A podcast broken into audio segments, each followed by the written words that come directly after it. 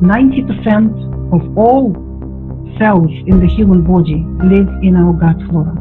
90%. So that means your body is only 10%. It's a shell, a habitat for these muscle microbes that live inside your digestive system. What microbes are pathogenic now in your digestive system? When we reduce their numbers or we start feeding them different food, they mutate and evolve and suddenly become beneficial. And the more we're now researching the gut, the more the researchers, the physiologists, now telling us that the gut actually is the first brain, but this one is the second yeah. brain. What's going on in the gut is far more important than what actually is going on um, up here. Body mind empowerment. Get stronger, faster, smarter, quicker, friendlier, more helpful, more driven. Everything the body needs. Control your mind. Welcome to the Body Mind Empowerment Podcast. I'm your host, Land, and our guest today is Dr. Natasha Campbell McBride. She has a degree in both neurology and human nutrition, and currently she specializes in nutrition for adults with uh, digestive and immune system disorders, and her clinic is in Cambridge, UK. Her book, Gut and Psychology Syndrome, talks about the connection between the functions of the digestive system and the brain Dr. Campbell McBride. I'm glad that you could make it to the show and uh, welcome. Thank you. Thank you for inviting me. And if I understand it correctly, then uh, you're born in Russia, uh, but you're living and working in the UK at the moment. So can you tell us, like, how did you end up building a medical clinic in uh, Cambridge? Yes, I live in East Anglia, in the UK, and uh, I'm a medical doctor and uh, I've been a cre- I've created the concept of GAPS, and psychology syndrome and and physiology syndrome. Both abbreviate in the English language to the same GAPS. GAPS has become a global phenomenon in the last years because the kind of illnesses that it covers have all become um, epidemic. They, they all gained epidemic proportions around the world. And uh, every year the situation is getting deeper unfortunately. My first book called Gut and Psychology Syndrome was published in 2004. So the concept has been around for a while around the world. And what it basically means, we have a person with abnormal gut flora. Majority of people today know that we have some microbes living inside our digestive system, right? Recent research has discovered the fact that 90% of all cells in the human body live in our gut flora. 90%. Mm, that's good. So that means your body is only 10%. It's a shell, a habitat for these muscle microbes that live inside your digestive system. And we ignore them at our peril. It is a highly organized and balanced community of creatures that live inside you. And we have bacteria there and viruses and protozoa and um, archaea and fungi and worms and flukes and all kinds of creatures. And they all plant each other and harvest each other and eat each other and control each other. So it's a balanced community. And this community has been balanced for all of our existence on this planet until the last uh, several decades when humanity has changed the environment on the planet. The first and most important influence on our gut flora are antibiotics. Since antibiotics were discovered and we started using them as a regular part of our lifestyle, starting from 50s and 60s, every time you take a course of antibiotic, it kills off beneficial bacteria in your gut. They die. Hmm. These bacteria were controlling a whole host of other microbes, fungi and viruses and other things. They were controlling their proliferation. So suddenly all those other microbes get out of control. And of course antibiotics didn't touch them. The bacteria do recover to a degree, but different species take between two weeks to two months to recover. And that's a window of opportunity for all those fungi and viruses and protozoa and other creatures to get out of control and to grow large colonies and occupy new niches in your digestive system. Mm. So from a course of antibiotic to the next course of antibiotic and to the next course of antibiotic, there's less and less of good balance left in your digestive system and more and more of imbalance, more and more of uh, disorder. And all these other species of microbes that overgrow, they become pathogens. Maybe they used to be beneficial or they used to be opportunistic, but when there's too many of them, they suddenly become a problem. They digest the food in their own way, converting it into a whole host of very toxic chemicals, very toxic substances, poisonous. At the same time, they damage the integrity of the gut wall, making it porous and leaky. Mm. Holes develop Mm. in your gut wall. So all these toxins absorb into the bloodstream and alive microbes absorb into your bloodstream and get distributed all over the body. And wherever they get to, they cause trouble, they cause disease. So instead of being a source of nourishment, your body becomes a major source of toxicity. Mm. A river of toxins flows from your digestive system, your digestive system, and gets distributed around the body. Mm. My first book, Gut and Psychology Syndrome, focuses on the function of the brain in a person. So what happens there? I started working with autism and hyperactivity and dyslexia and dyspraxia and other learning disabilities in children. And then slowly uh, my clinic transformed into um, treating other mental illnesses in adults, such as schizophrenia and bipolar disorder and eating disorders and depression and epilepsy and physical disorders as well. What happens with the brain? This river of toxicity gets into the brain and it clogs it up. Mm. Let's start with uh, a child with autism. Vast majority, more than 95, maybe 99% of all autistic children in this world have been born with a perfectly normal brain. Mhm. These were perfectly normal babies. But what happened with these babies? They got abnormal gut flora from their mother and their father because the parents passed their gut flora to the child at the moment of birth. They got abnormal gut flora, they started their life with abnormal mixture of microbes in their gut. And these microbes damage the integrity of the gut wall of the child, making it porous and leaky. And a river of toxins flows into the bloodstream. When it comes to the brain, it accumulates in the brain. It clogs it up. Mm. How do babies learn? How do they become normal human beings in, in this world? They use their sensory organs to collect information from the environment. They listen to everything. They look at everybody. They touch everything. They take everything in their mouth. What are they doing? They're using their ears, their vision, their tactile sensitivity, their smell receptors in the nose, their taste buds in the mouth to collect information from the environment. Mhm. And then this information is passed to the brain to be processed, and from that information, the brain learns that this is mommy and daddy, I can trust them. This is a toy, I play with it like this. These are other children, I copy them. This is food, I eat it in a certain way.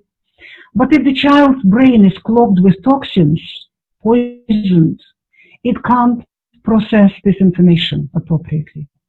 All this information coming from sensory organs of the baby, from the ears, the eyes, and all other organs, turns into a noise, into a mush in the baby's brain. And from that noise, the baby can't decipher anything useful, can't learn anything useful.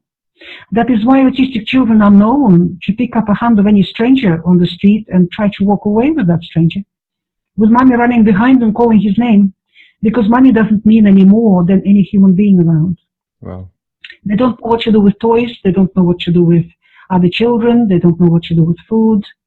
They do not acquire any of those normal human behaviors and habits Hmm. that healthy babies acquire at the beginning of their lives and they develop in an autistic way. If the mixture of toxicity coming from the gut of the baby is different, and if the constitution of the child is different, the child may not become autistic, but may become hyperactive, or dyslexic, or dyspraxic, or oppositional defiant. But majority of these children don't fit into any diagnostic box because our mainstream diagnostic boxes are purely descriptive. Uh, they do not include in themselves what causes the disorder and what do we do with it to actually get rid of it. They've taken a bunch of symptoms, put them into one box, and called that box autism. They took another bunch of symptoms, put them into another box, and called that attention deficit hyperactivity disorder or, or Mm. something else. Mm. And majority of children, because the real disorder is gaps underneath. They have abnormal gut flora, it's a digestive Right. disorder. Yeah. And every human being every is unique, and every human being would manifest that disorder in a unique group of symptoms. And that group of symptoms may not fit into any diagnostic box. for our mainstream medicine.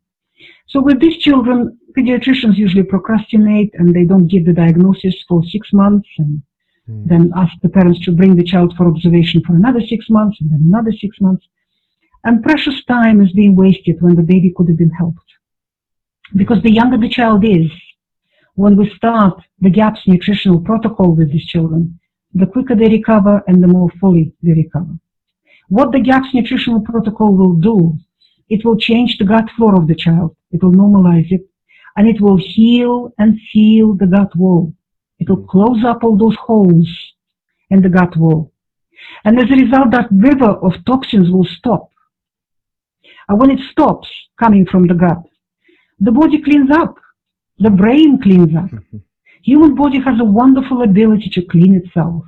We have a so-called detoxification system in our bodies with the headquarters in the liver and departments in every cell. It's a cleaner in the body. It works very hard all the time, cleaning, cleaning, cleaning, cleaning. So when that river of toxicity stops, the cells in the body clean themselves up. The brain cleans itself up. And that's the moment when the baby wakes up. It comes out of that toxic fog. And from that moment on, the child can start learning normally, can start using its sensory organs, the hearing, the vision, the tactile sensitivity, and all the other sensory organs appropriately, and start learning. Mm. The problem is, children have to learn certain skills at a certain age, at a certain window of opportunity.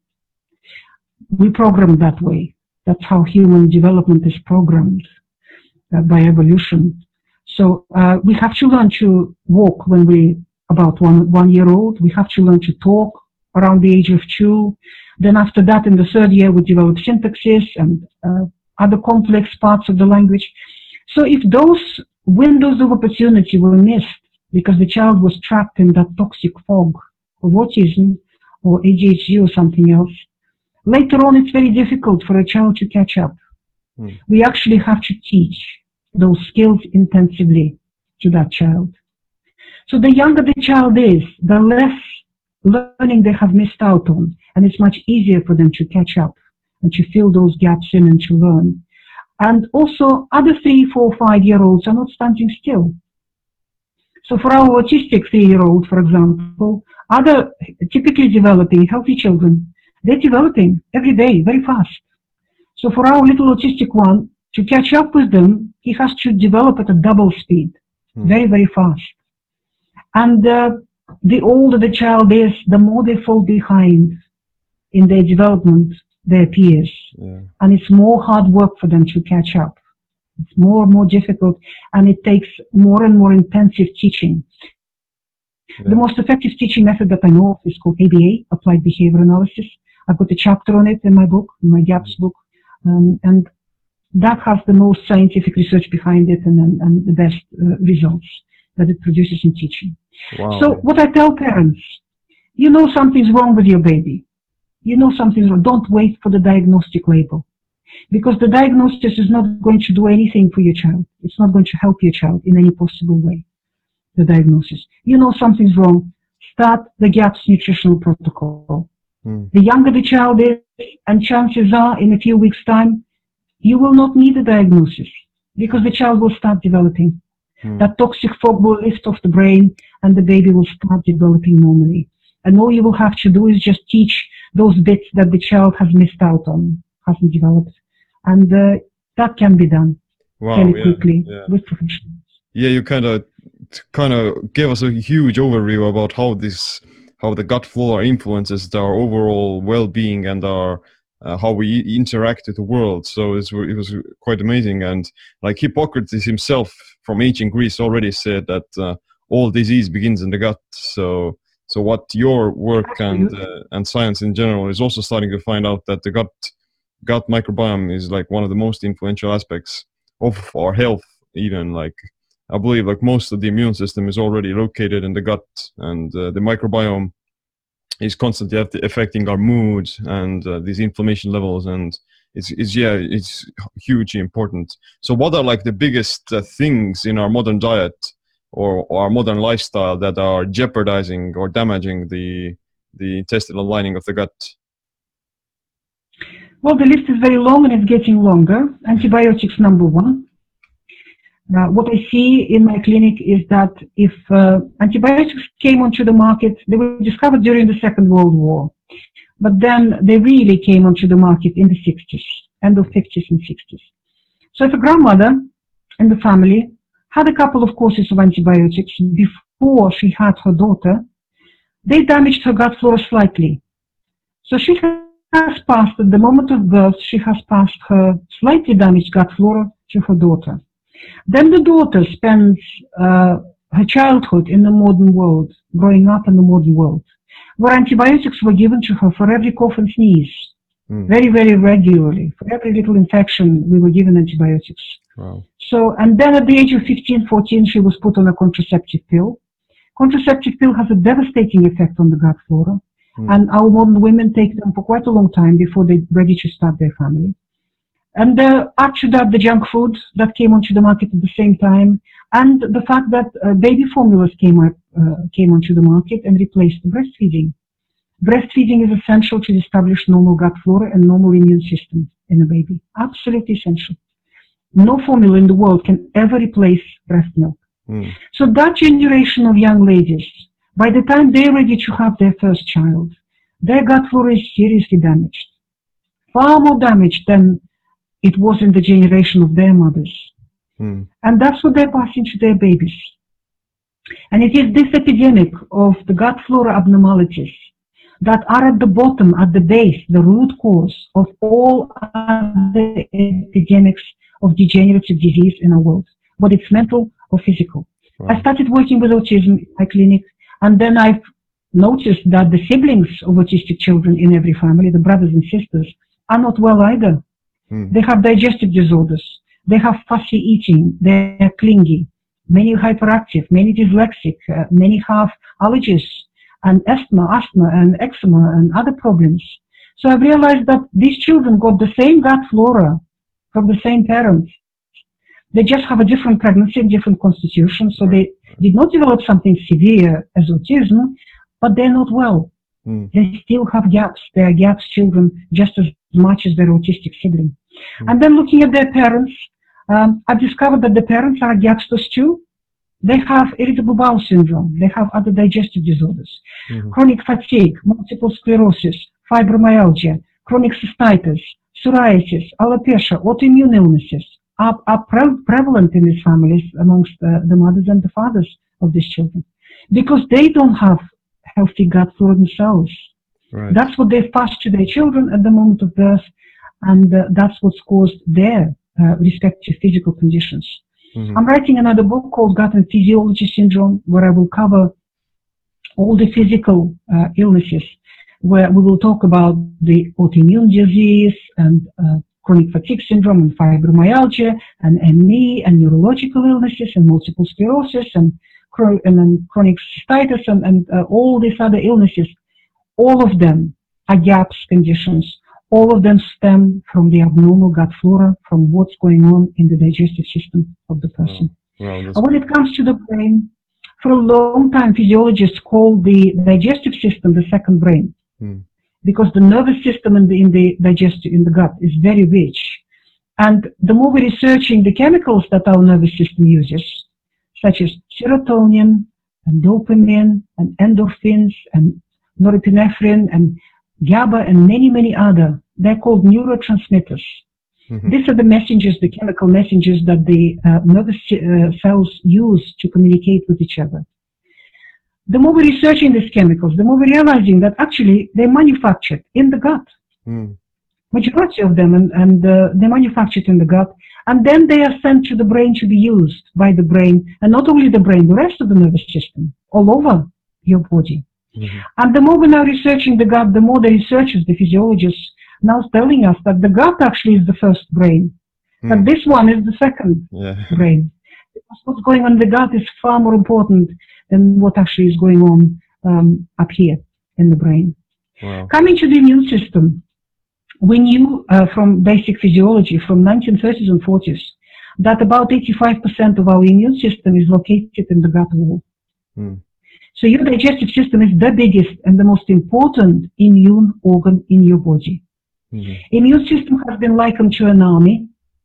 Well, in that army, all the generals and admirals and officers and the commanding echelons are all in the gut, in the gut wall. Why? Because your gut flora, 90% of you is sitting in the gut. Hmm. And there is only gut wall between them. And there is a very tight communication going on between the gut flora and all the command commanding echelons of your immune system. Your gut flora is the major source of data for them to act upon. At the same time, it is your digestive system that feeds the immune system. Immune system is a very hungry organ. It requires high quality nutrition every second of your existence. And for that, we have to be able to digest the food properly and to absorb it properly. And a GAPS person can't do that. Hmm.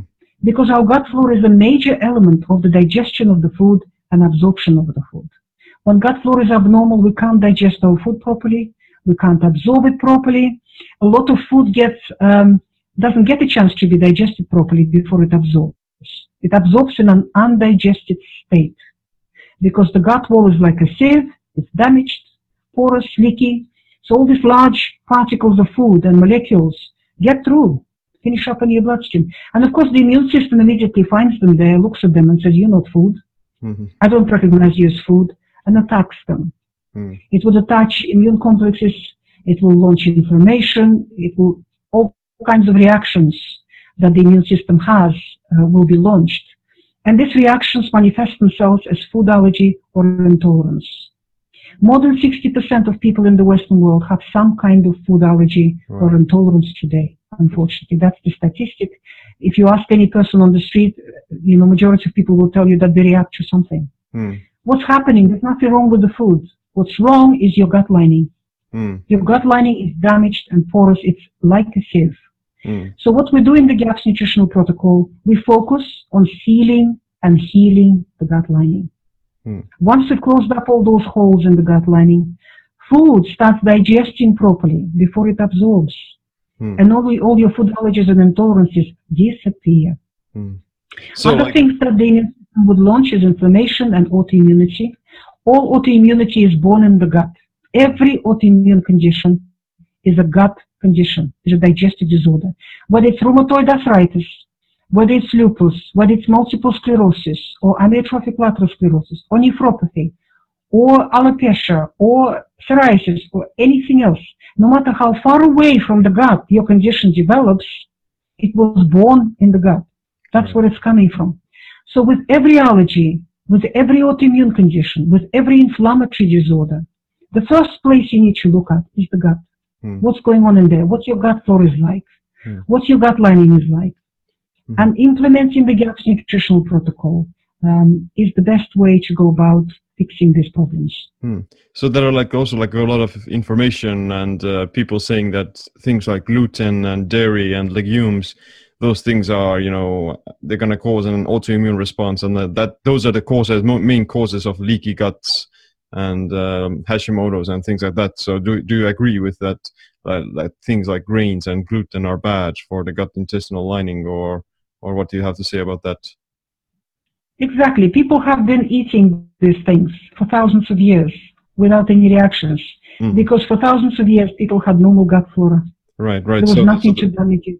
yeah, so Yeah. the problem. Now so- we've damaged our gut flora and, and we've damaged the integrity of the gut wall. So these things can't digest properly. They absorb undigested. Hmm. That is why we react to them. Okay, okay, yeah, like the, so the problem isn't the food, the problem is the environment in which the food is placed, in a sense. The gut, Exactly. right, Problem is in your gut. All diseases begin in the gut. right. I will rule the world! So, what nutrients and uh, vitamins could uh, heal heal the gut, and you know what does the gut need then? Well, GAPS nutritional protocol, the major part of it is the diet, the GAPS diet. There are more than a million of people uh, around the world now following the GAPS nutritional protocol. Uh, my first book has been uh, translated into 18 languages. Uh, so people all over the world now are familiar with this concept and it is growing. It is a movement. It's a Mhm. whole global phenomenon. Uh, because these problems are all gained epidemic proportions. People need this information around the world. That's why this is happening. So GAPS diet focuses on healing and sealing the gut wall. In order to heal and feel it, we have to understand a very important process in the human body called cell regeneration. Mhm. What it means that all cells in the human body only live a short life, including uh, nervous cells, nerve cells. Mhm. They, they, they get old, worn out, they work very hard, and they die. They die, they get shed off, removed, and the body gives birth to new baby cells to replace them. Mm. This is called cell regeneration process or cell turnover. So that's how the human body renews itself all the time, rejuvenates and heals any damage. In order to give birth to trillions of baby cells every day, building materials are required because these cells need to be made from something Mhm. right? Quality protein, quality fats. Because when you remove water out of the human body, about 70% of human body is water. When you remove that water, it's 50-50 protein and fat, quality protein and fat. So we focus in the GAPS nutritional protocol on the very foods that provide that quality protein and that quality fat in order for the body to be able to give birth to trillions of cells. Mhm. So GAPS diet is structured in uh, three parts. We have the GAPS introduction diet, the full GAPS diet, and the happy stage of coming off the GAPS diet. Many people don't have to be on this diet forever. As long as you got healed, you, you can you can then reintroduce various foods, and you'll find that you can digest them now. Mm. That what you used to react to, you don't react anymore because you've healed your gut wall. So Mm. that's that's a, a good news for many people. The GAPS introduction diet is a diet that is structured in six stages and it achieves the deepest and quickest healing in the gut wall. We start with the foods which are the easiest to digest and the most nutrient dense foods, which provide the most building materials for your gut lining to shed off all those sick cells, remove them, Hmm. and give birth to trillions of healthy new baby cells to replace them. So you basically, what you're doing in these uh, stages, you are rebuilding your gut wall anew. you, you're creating a new gut wall for yourself from newly born healthy baby cells. So you're Mm. providing all the building materials. And also in the first stage, we only focus on foods which are the easiest to digest, which are very soothing, healing for the gut, and do not irritate it at all. Then we move to the second stage where we introduce a little bit of foods which are a little bit more difficult to digest, a little bit more irritating for the gut. So you have to be ready for that stage. On the first stage, quite often uh, in people, their major symptoms disappear, particularly digestive symptoms. Diarrhea disappears, pain in the digestive system, bloating, gas, blood in the stool, belching, and, and other symptoms. In autistic children, the eye contact starts improving, the tantrums disappear, the behaviors start reducing, the, the uh, abnormal behaviors, the sleep starts getting better. So many, many things happen on that first stage because the gut starts healing in, in the person and the, that toxicity coming into the body starts dropping dramatically. Mhm. If you then move into the second stage and you find that some of the symptoms that disappeared on the first stage come back, it means not enough healing happened in your gut wall in order to be able to introduce those more difficult to digest foods. Mhm. You have to step back into the first stage, spend another few days on there, and then try again. Right. So moving through six stages in the GAPS introduction diet is like a dance. It's a step forward, a step back, a step forward, a step back, and hopefully at the next step you move into the next stage and nothing happens. Your old symptoms don't come back. You continue improving. That's a happy day because Mhm. you realize that enough healing happened in your gut wall. You're ready for this stage. You can now stay on this stage. So the introduction diet takes a lot of patience, a lot of perseverance, and it takes a well-organized kitchen and a well-organized cook, somebody who can cook and somebody who found all the right foods to implement the, the protocol. And uh, many people are not ready for that. So I tell people that if you are not ready to do that, then start from the full GAPS diet. Don't start from the introduction. Not everybody has to start from the introduction. You can start from the full GAPS diet, which is easier to implement and you can eat out. If you have to travel, if you're working very hard and your job has to take you uh, all over the place, you can eat out. You can eat in other places. It's not ideal. But then later on, a lot of healing will happen on the full GAPS diet too. But then later on, when you're at home and you can organize your life a bit better, organize your kitchen, organize your food supplies, and learn to cook maybe, if you didn't cook before. Then you can implement the introduction diet later on Hmm. in your Yeah. healing journey. But uh, will achieve a deeper healing.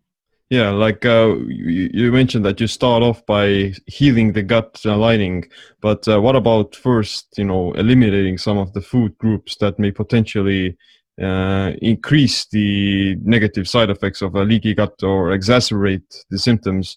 W- would you recommend people to eliminate maybe some potential al- allergens and new certain food groups initially? Absolutely. GAPS, GAPS diet, yes, GAPS diet is very strict. Mm, We have no grains of any description. All grain is out. Whether it's gluten-free, or not gluten-free, doesn't matter. we remove all grain. We remove all starch from the diet. That means no potatoes. Any kind of potato, sweet potato, yam, Jerusalem artichoke, uh, taro, uh, or any exotic potatoes, um, all of those starchy vegetables are out. Mhm. Most beans and lentils are out because they're starchy. Mhm. Again, they've got starch in them. So all of these um, staple foods and substances uh, that they use for producing all the processed foods in the world are out. Mm. All commercially produced foods, all processed foods, all commercial sweeteners, including sugar, are out. Mhm. So what we focus on, we focus on homemade, well-prepared soups and stews, meats, fish, eggs, and well-fermented dairy. Mhm. We ferment, we eat a lot of fermented foods because fermented foods teeming with beneficial bacteria and, Right. and beneficial yeasts, beneficial fungi, and viruses, and all kinds of beneficial good microbes. Mhm. So every time you eat sauerkraut or kefir, or yogurt, or homemade cheese, um, or any other fermented foods, you are taking probiotics. In Mm. large amounts, you're taking probiotic beneficial microbes to boost the good uh, community of microbes in your digestive system, to kill the pathogens, to drive them out, and to re-establish normal gut flora. So Mhm. fermented foods are a very important part. But uh, but uh, is digestion is it is Very, it true like is it true like that uh, for instance if you have um, imbalance in your microflora and you have these bad bacteria in your gut then uh, would feeding them with probiotics and you know things like fermented foods would that have like a negative side effect of you know you're feeding the wrong type of bacteria so maybe like um, would it be better to first get rid of the bad bacteria before you start feeding the good ones or or is or or do the or the, the probiotics and fermented foods will they automatically begin to feed just the good bacteria or how does that work gut flora is immensely complex, and our science is in its infancy in understanding it.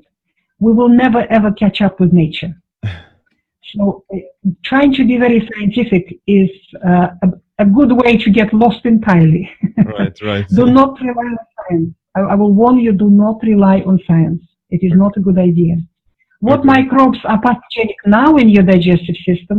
When we reduce their numbers or we start feeding them different food, they mut- mutate and evolve and suddenly become beneficial.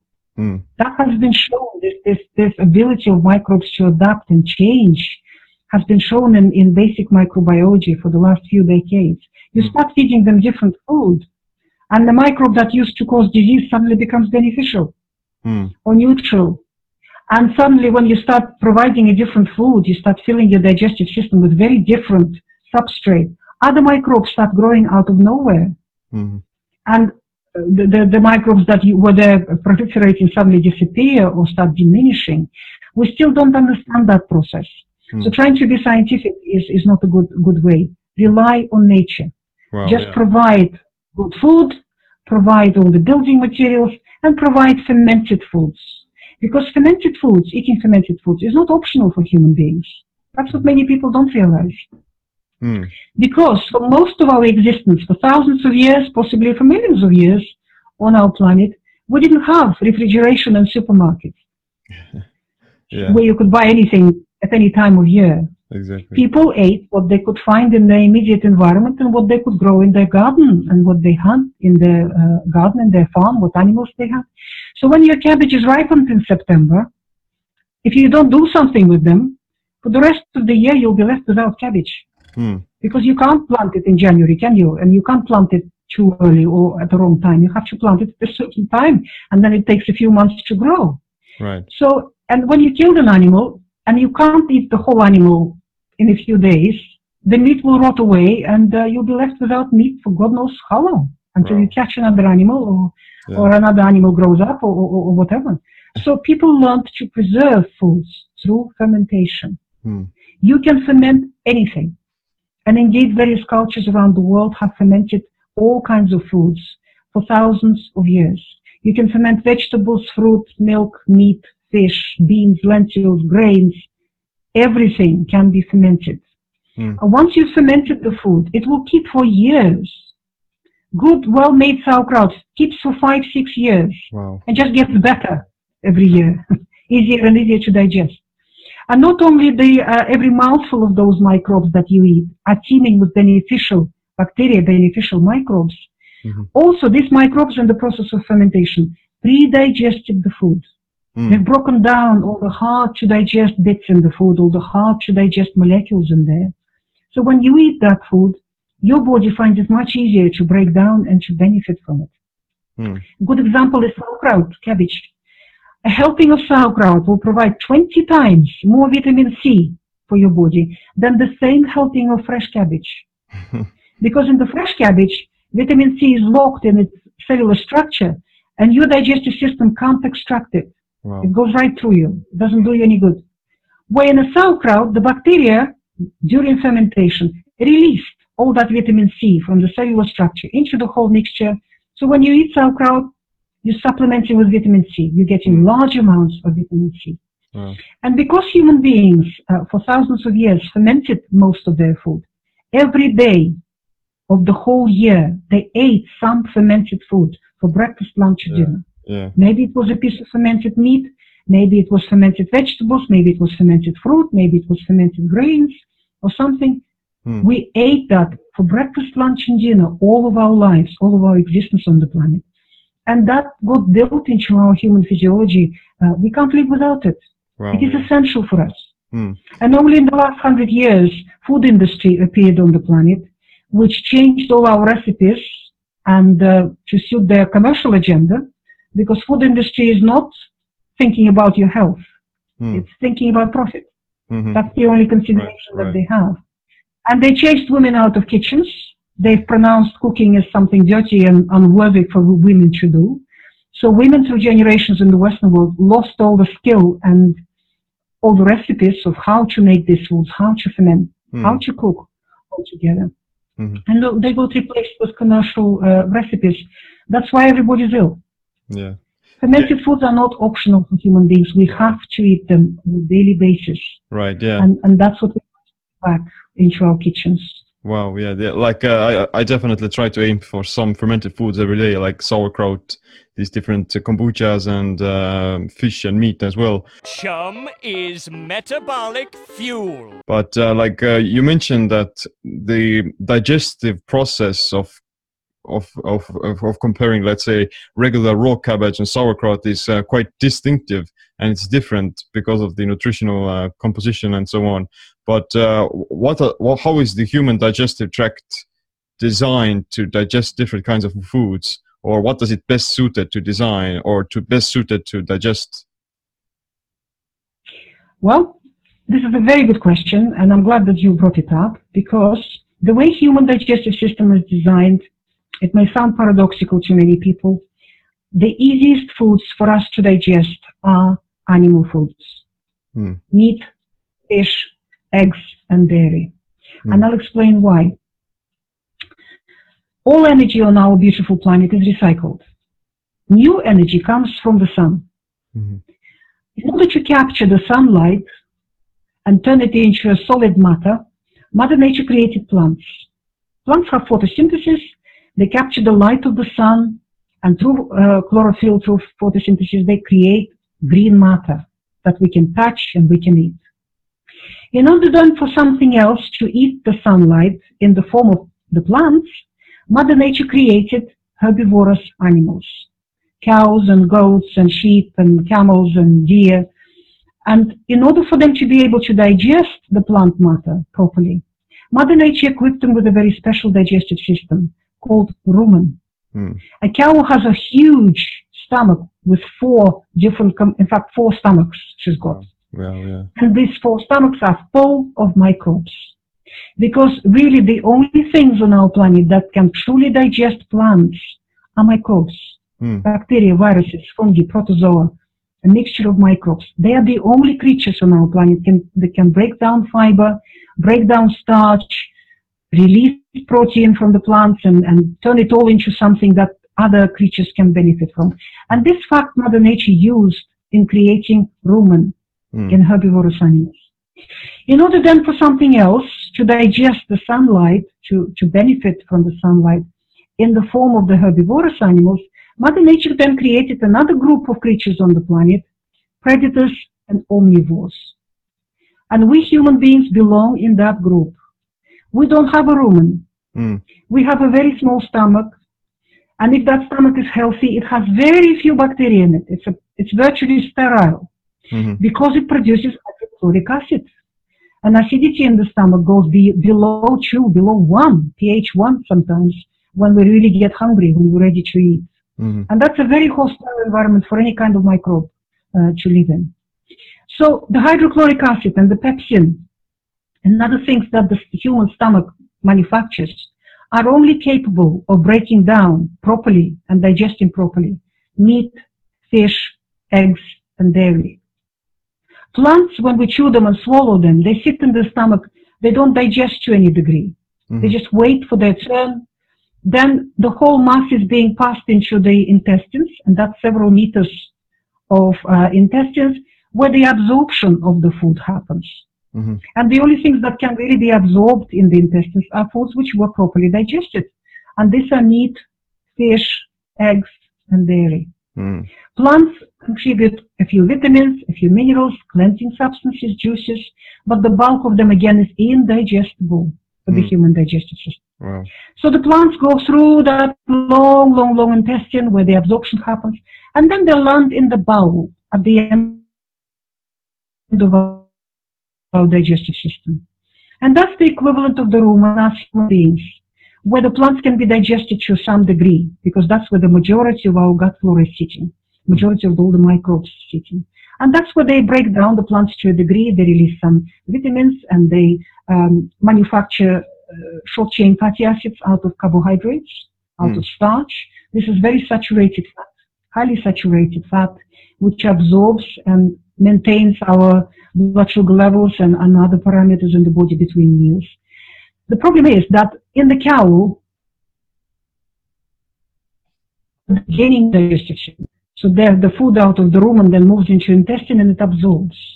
Where in us human beings, our rumen is at the end of the digestive system. When the majority of absorption already is finished, is done. So plants really are not feeding foods for human beings. Hmm. The feeding foods build your heavy bones, your heavy muscles, your big heart, your big lungs, your big brain, and to feed the cell regeneration processes in the human body. Remember that process where all the cells die and new baby cells are born? These processes have to be fed with quality protein and quality fat. So the feeding foods, the building foods for human body to build our physical structure and to maintain your physical body only come from meat, fish, Wow. Right. eggs, and dairy. Hmm. Also, when we analyze the protein in the human body, the protein that your body is made from, when we analyze its biochemical structure in a laboratory, we realize that it's very similar in its structure to the structure of protein in meat, fish, eggs, and dairy. So when we digest those animal foods, we provide the right kind of protein for your body to build your own proteins, to build your muscle, your bones, your brain, your heart, all your organs and all your systems. Mhm. The same with the fat. When we analyze the fat in the human body, and fat in the human body is a, is, is a structural element. Your heart is sitting in a thick chamber of fat. That is its energy store because your heart muscle uh, uh, derives its energy almost entirely from fat, not from carbohydrates. Your liver is sitting in the fat. Your, your intestines are sitting in fat. Your kidneys are sitting in fat. So Hmm. fat is a structural element of the human body. And when we analyze the structure of that fat in the laboratory, again we find that its biochemical composition is very similar to animal fats, lamb fat, beef fat, pork fat, chicken fat, cream, butter. when we analyze the uh, proteins in the plant matter, we find that their structure is inappropriate for the human physiology. Many amino acids are missing, other amino acids are in excess, so the amino acid composition of plant proteins is inappropriate for building your own physical structure of your Hmm. body. And also these proteins are very hard to digest. They're indigestible. Think about gluten. The more we research gluten, the more we realize nobody can digest it. Hmm. It's just some people have a better constitution, they they can survive it better, but they still can't digest it. Right, properly. right, right. The same with plant uh, fats, oils in the plants. Their biochemical structure is inappropriate for human physiology. We need a little bit of those plant fats, plant oils. And just eating enough fruits and vegetables and maybe a handful of nuts a day will provide enough for your human body to thrive on. The bulk of fat consumption that we have has to come from animals, Hmm. from meat, fish, eggs, and dairy. So that's very, very important to understand. And it is these animal fats that the human, that the, the GAPS diet is based on. Hmm. We cook them properly, we prepare them properly to make them even more digestible, and then uh, they will rebuild your physical structure. They will replace all the dead cells, all the sick cells, because your body doesn't waste energy on healing sick cells. It doesn't. It just kills them and removes them Okay. And gives birth to a baby cell, a new healthy baby cell. Hmm. And uh, building materials are required, and these building materials only come from animal foods. Hmm. Yeah. So what are the plants for then? Why did Mother Nature give us plants and why do we eat plants? Plants have a wonderful ability to cleanse your body, to keep it clean on the inside. Because plants give us antioxidants, phenols, salicylates, and other cleansing, powerful cleansing substances, phytonutrients. And they absorb very easily and they keep your body clean on the inside, free of cancer and free of other toxic conditions. Mhm. That's what plants are Hmm. for.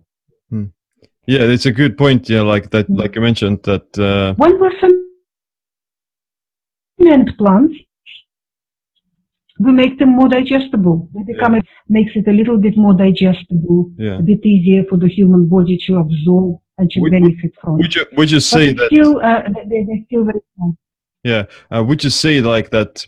Like you mentioned that uh, animal products are the building blocks of your human tissue, but the, the the role of plants is also to you know feed the microbiome because, like you mentioned earlier as well, that the only species capable of digesting plants are, are the microbiome. And um, and then if we if you feed the microbiome with those fermented foods and vegetables, then you're also able to you know facilitate the benefits of these um, of the healthy microbiome as well. And I believe like even even ruminants, even even ruminants, they also they're not right, yeah. yeah like the the ruminants That's as well. Research. That, that's what. That's what. Yes, that's what our um, um, science is telling us. but but that plants are necessary to feed the, the gut flora. Yeah, that not, that plants are necessary to feed the gut flora.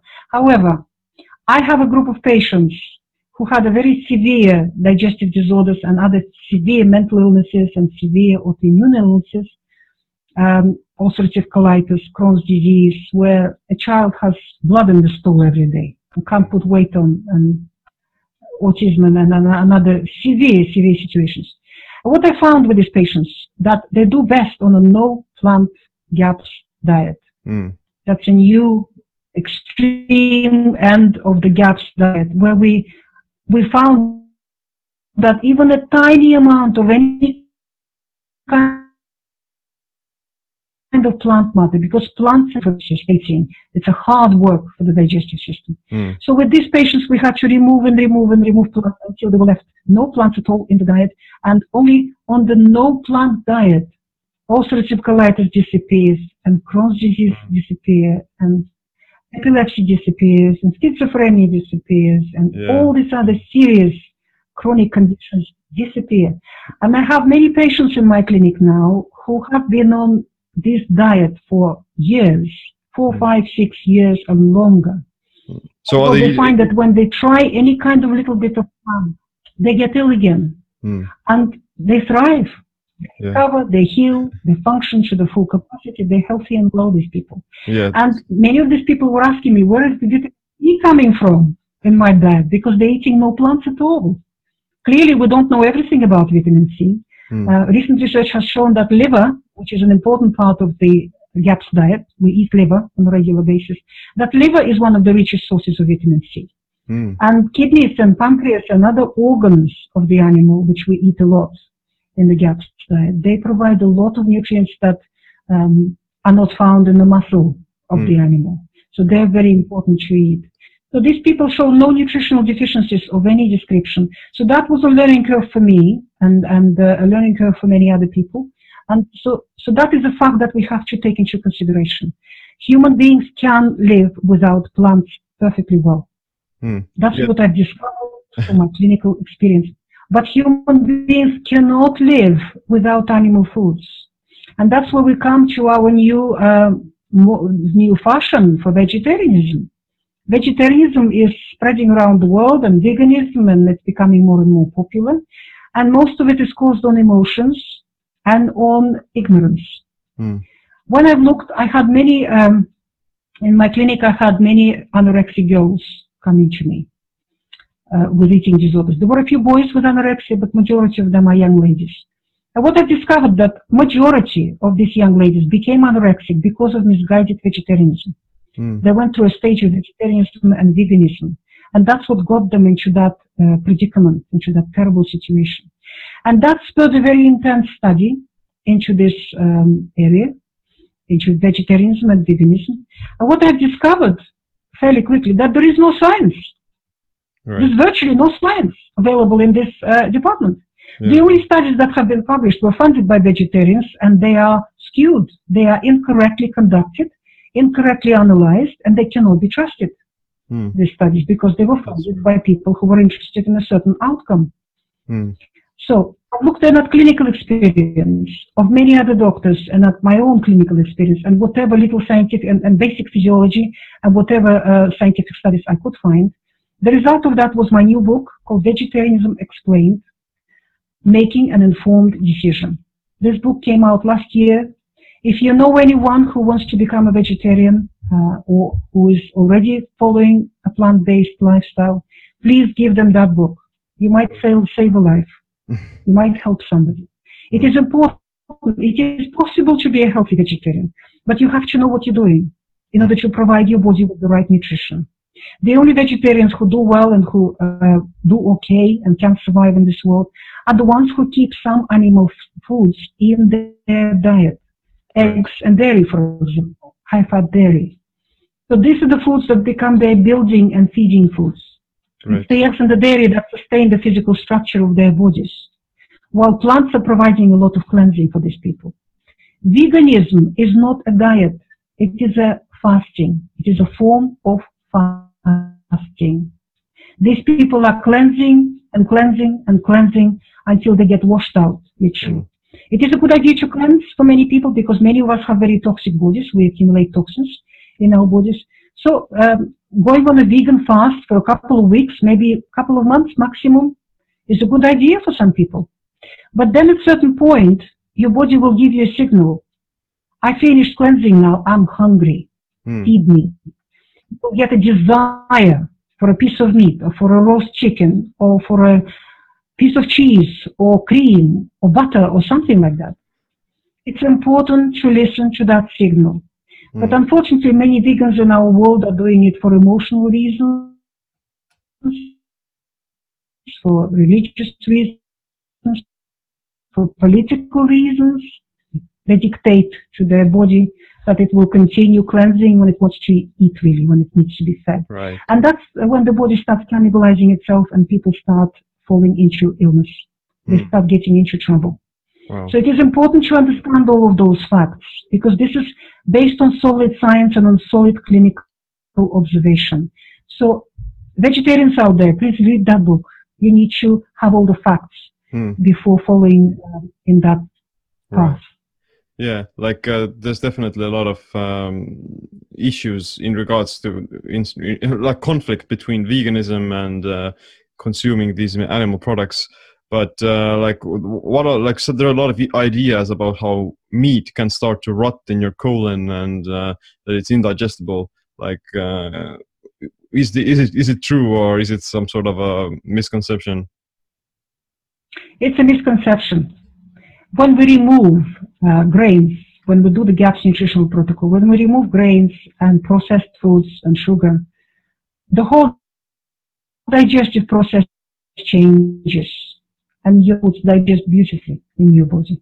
Mm. But when you combine meat with pastry, bread, meat and bread together, that's a very bad combination, extremely difficult to digest combination. Right. Uh, it gives a very different signal to your digestive system.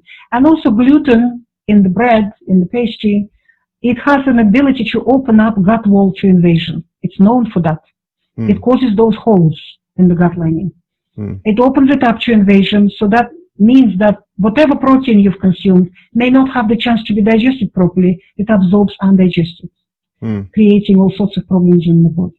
So you have to know what you're doing. There's a lot of education you have to go through before following any kind of dietary path. Uh, food is a huge science.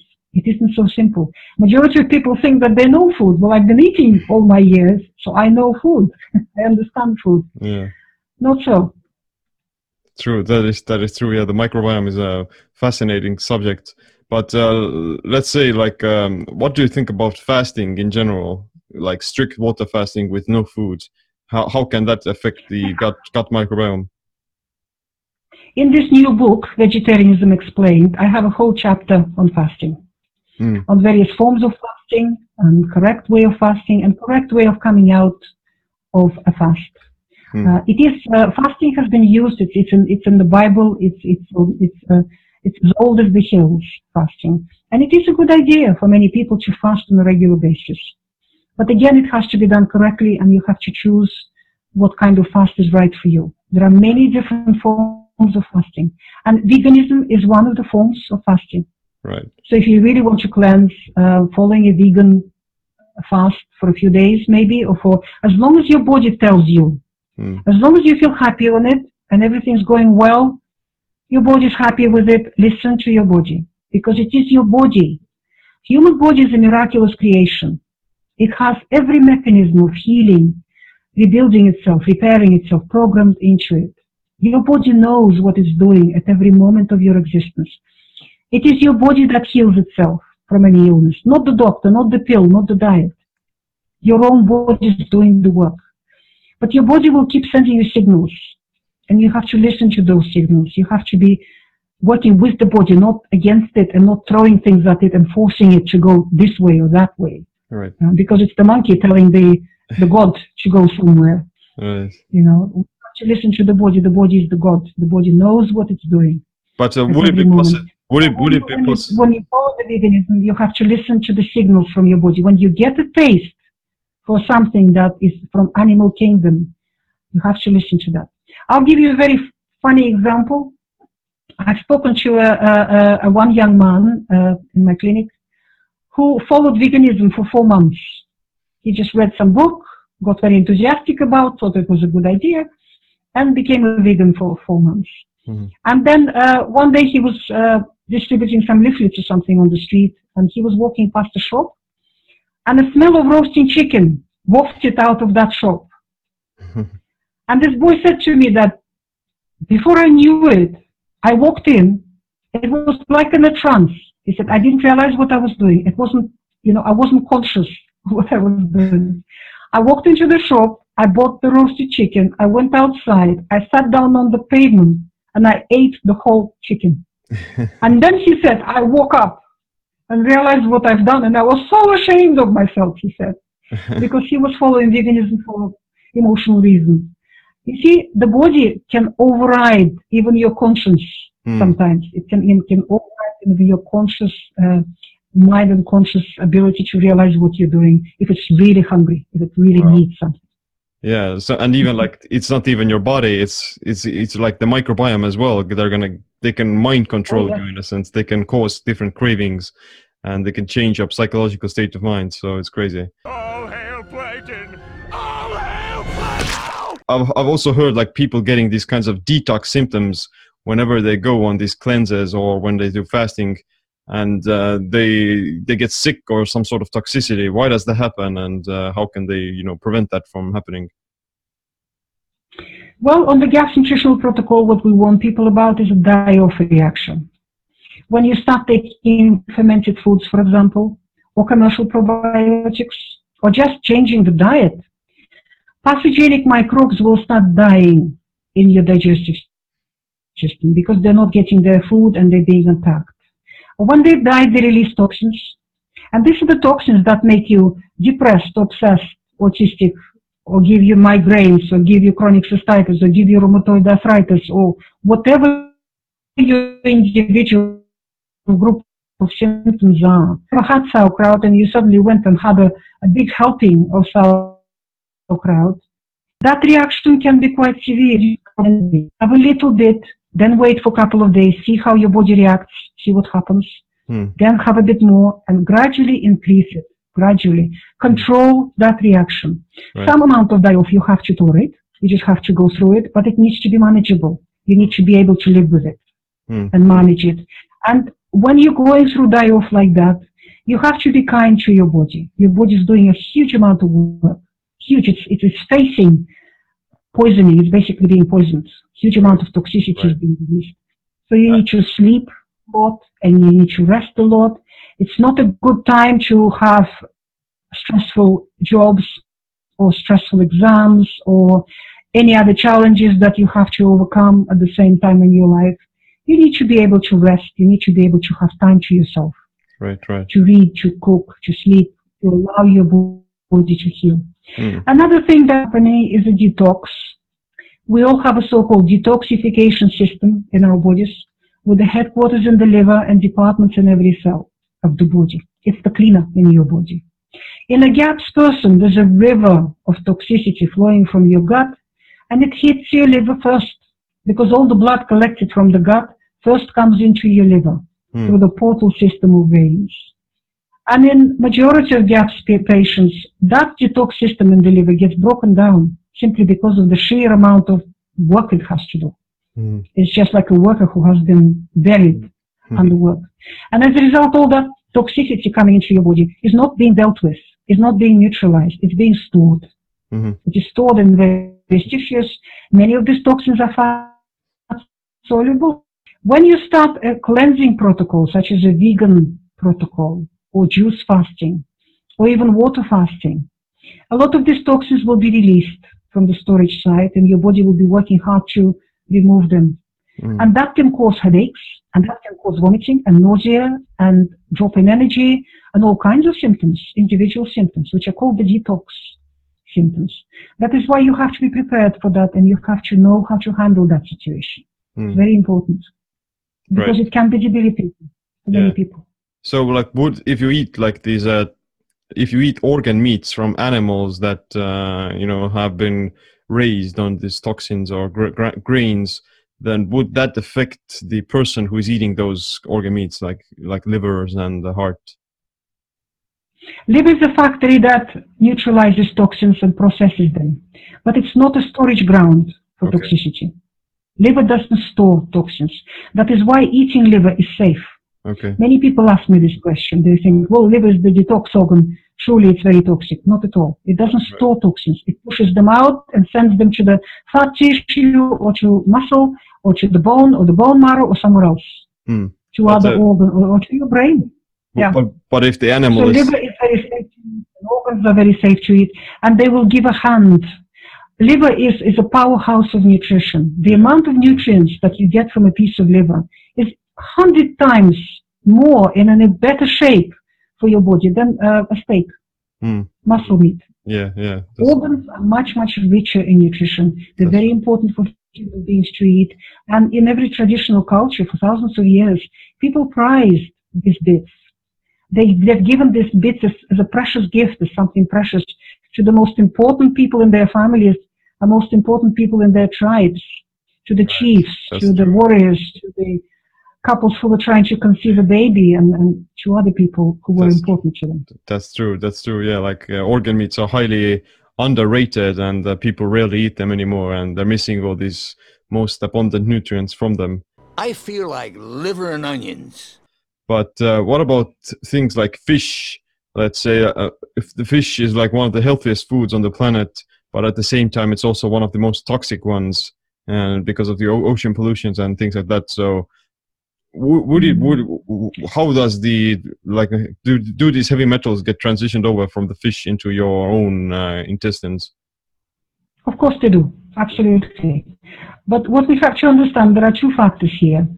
One factor is gut flora, healthy gut flora, has an ability to bind mercury and lead and other toxic metals that might come from fish and other toxins and pollution.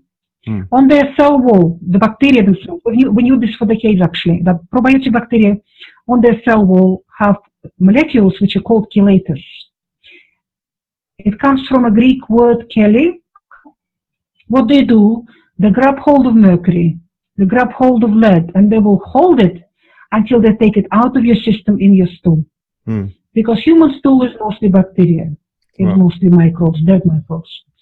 So there was a, an interesting research done, just one little study that was done more than 15 years ago, where they've taken two groups of rats, and uh, one group of rats was healthy and had a healthy gut flora.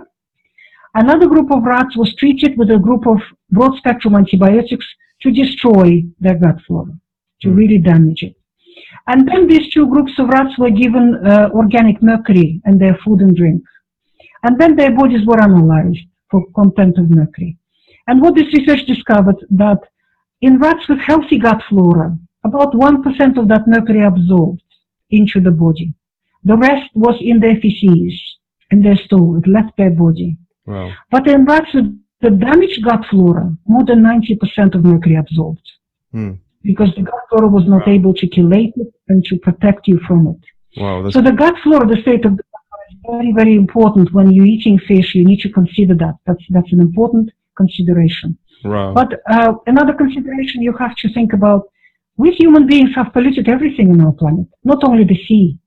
The Mm. land is polluted, the air is polluted, everything's polluted.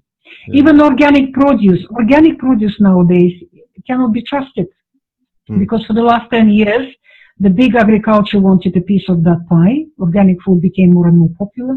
So they have uh, diluted um, organic standards. They have compromised organic standards. We now have organic pesticides Hmm. and other chemicals which are allowed in the organic sector. Wow. On top of that, there is a lot of cheating in an organic sector, I have to say. It's a very sad fact, but it, um, it's nevertheless a fact. Wow. So the only way really to get clean, uh, properly clean food is to grow it yourself, I'm Yeah. afraid. Yeah. Many of my patients uh, are having us now buying farms, buying allotments, buying small pieces of land where they can have chickens and they can have their own garden, Hmm. maybe a pig, you know, a Yeah. maybe a goat that they can milk, uh, because that's the only way to really be sure that Hmm. you're eating something clean. Right. Obviously, majority of people can't do that. You still have to trust the supermarkets and the organic labels. And uh, of course, you pay double for that. You pay more uh, Hmm. for the organic label, and a lot of it is not honest. That's I'm true. afraid. Yeah. So we have to understand that.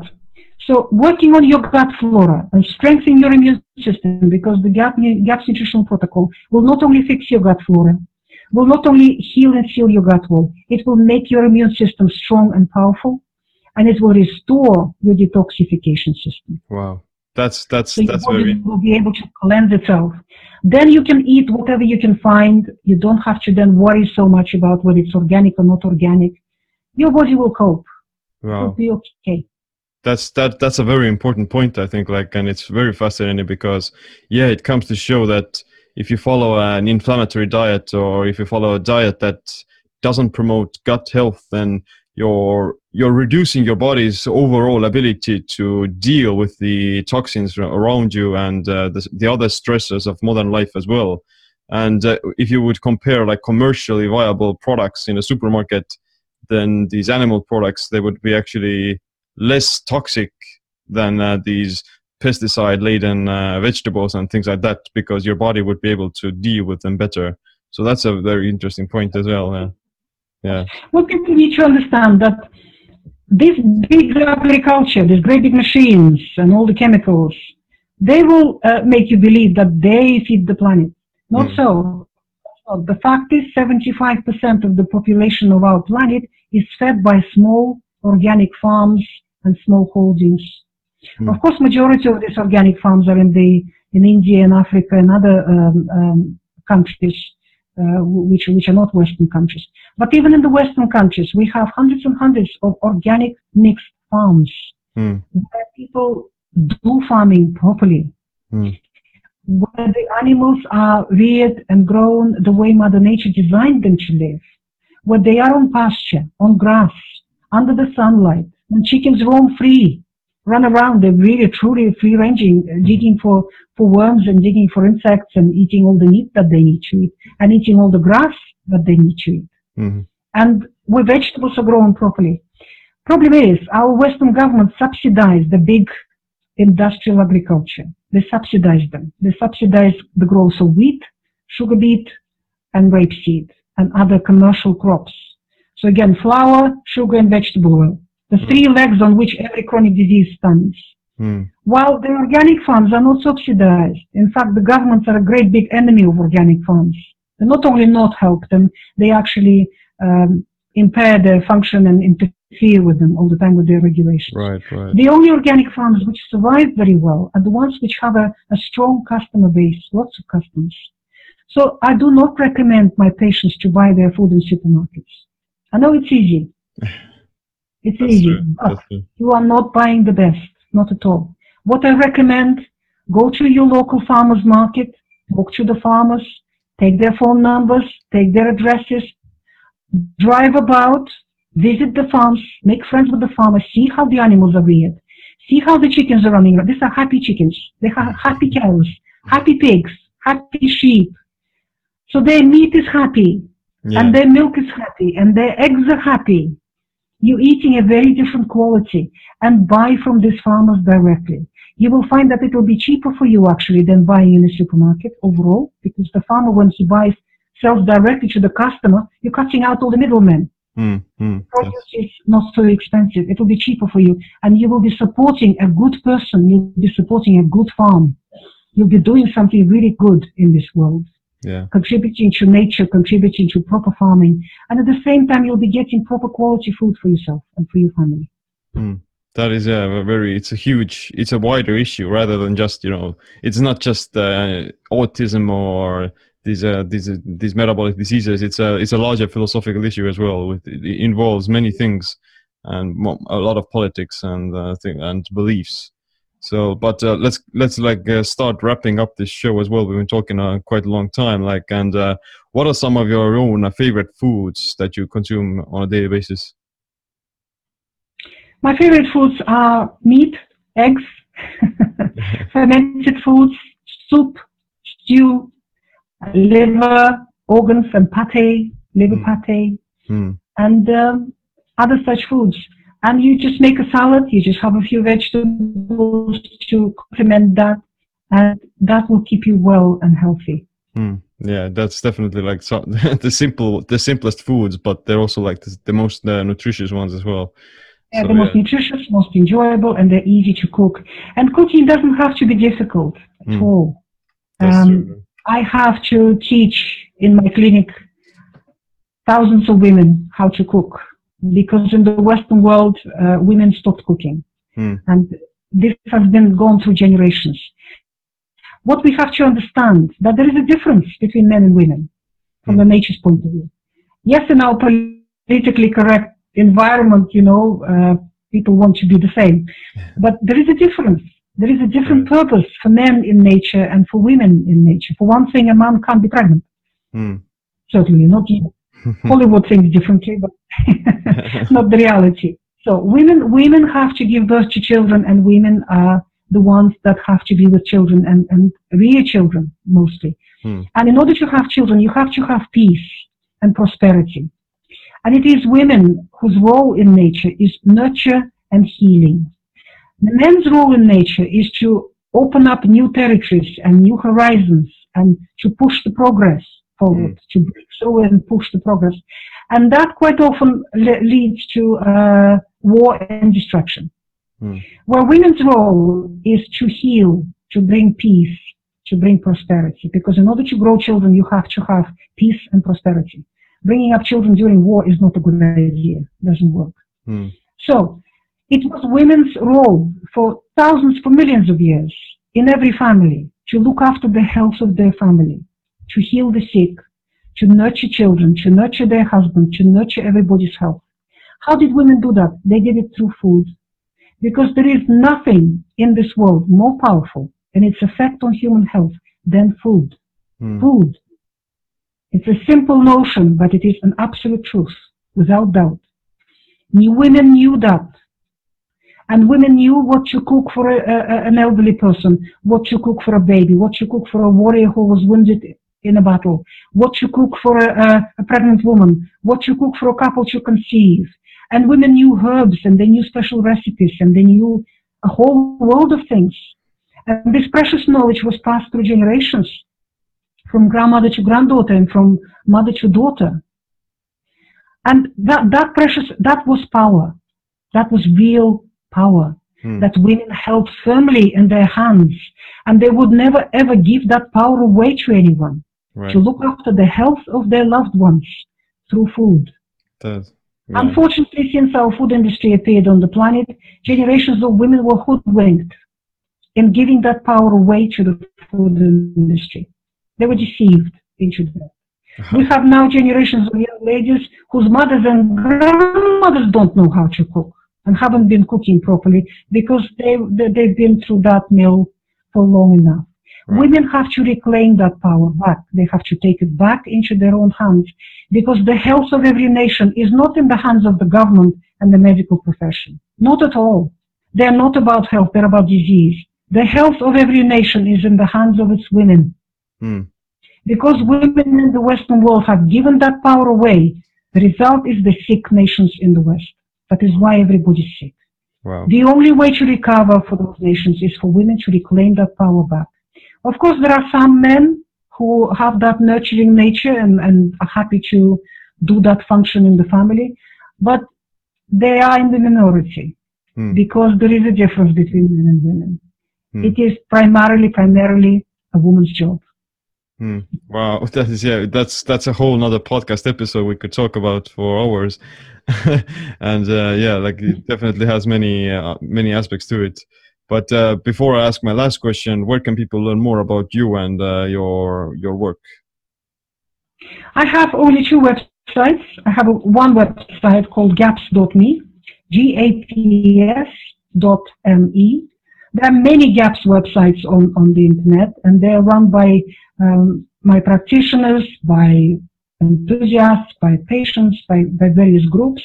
Um, I have trained more than 2,000 of uh, practitioners, health practitioners around the world to be certified GAPS practitioners. Hmm. I have a, a whole list of them uh, published on gaps.me on my website. So if you need a practitioner to work with, if you need supervision in following the GAPS nutritional protocol, that's where you need to go and they're listed by country. Many, many countries have them now. And uh, I also have a blog called doctor-natasha.com. Doctor is a full word, doctor-natasha.com, where I put new uh, ideas, new articles, announcements, and other things and, and news on there. So I only have two websites Hmm. to look up. Hmm. Go there and you will get more information. They're informational websites. I put a lot Wow. of information. Yeah, definitely people people should check them out. But uh, like uh, my last question to you is, uh, what would be this single advice or a habit that you wish you'd adopted earlier that improved your body and your mind? I don't believe in hopeless situations. All of the chronic diseases our medical profession has pronounced to be incurable. it's incurable from their point of view because they don't have a cure. Hmm. They don't know what to do with them and how to treat them. But it doesn't mean that that information doesn't exist somewhere else. So don't listen to that. Keep searching, keep looking. Your body has every ability to heal, programmed into it. I don't believe in hopeless situations. Majority of illnesses in this world are perfectly curable if you find the right answer for yourself. Just trust your body. And we have internet. Hmm. We have now, we are so lucky. When I was young, we didn't have it. It was Yeah, difficult to obtain information. Now it's at the the fingertips for you, uh, every kind of information. Yes, there is a lot of information on the internet that cannot be trusted, but majority of it is pretty good, pretty good. And if you use your judgment, you will find the right information. Yeah, like yeah, it's it, you have to listen to your body, learn how to learn how your body works, and then you know get access to the right knowledge and then apply it. So that's that's a good that's some good advice there for people to follow. Well, Absolutely. And thank you very much, Jim, for your work because you are the people who spread the knowledge. well, thank you for coming onto the podcast as well. We I I definitely learned a lot about the mysterious thing we call the microbiome, and we're definitely gonna be as as people and as humans, we're gonna keep learning more about it and learn more new discoveries about it. So I'm definitely looking forward to your next book, and uh, definitely would want to see you see you in the future as well. Okay, thank you very much. Thank you. That's it for this episode. Make sure you leave us a review on iTunes and other social media platforms. And other than that, subscribe, click the like notification bell as well. Like always, thanks for watching. My name is Seam. Stay optimal, stay empowered.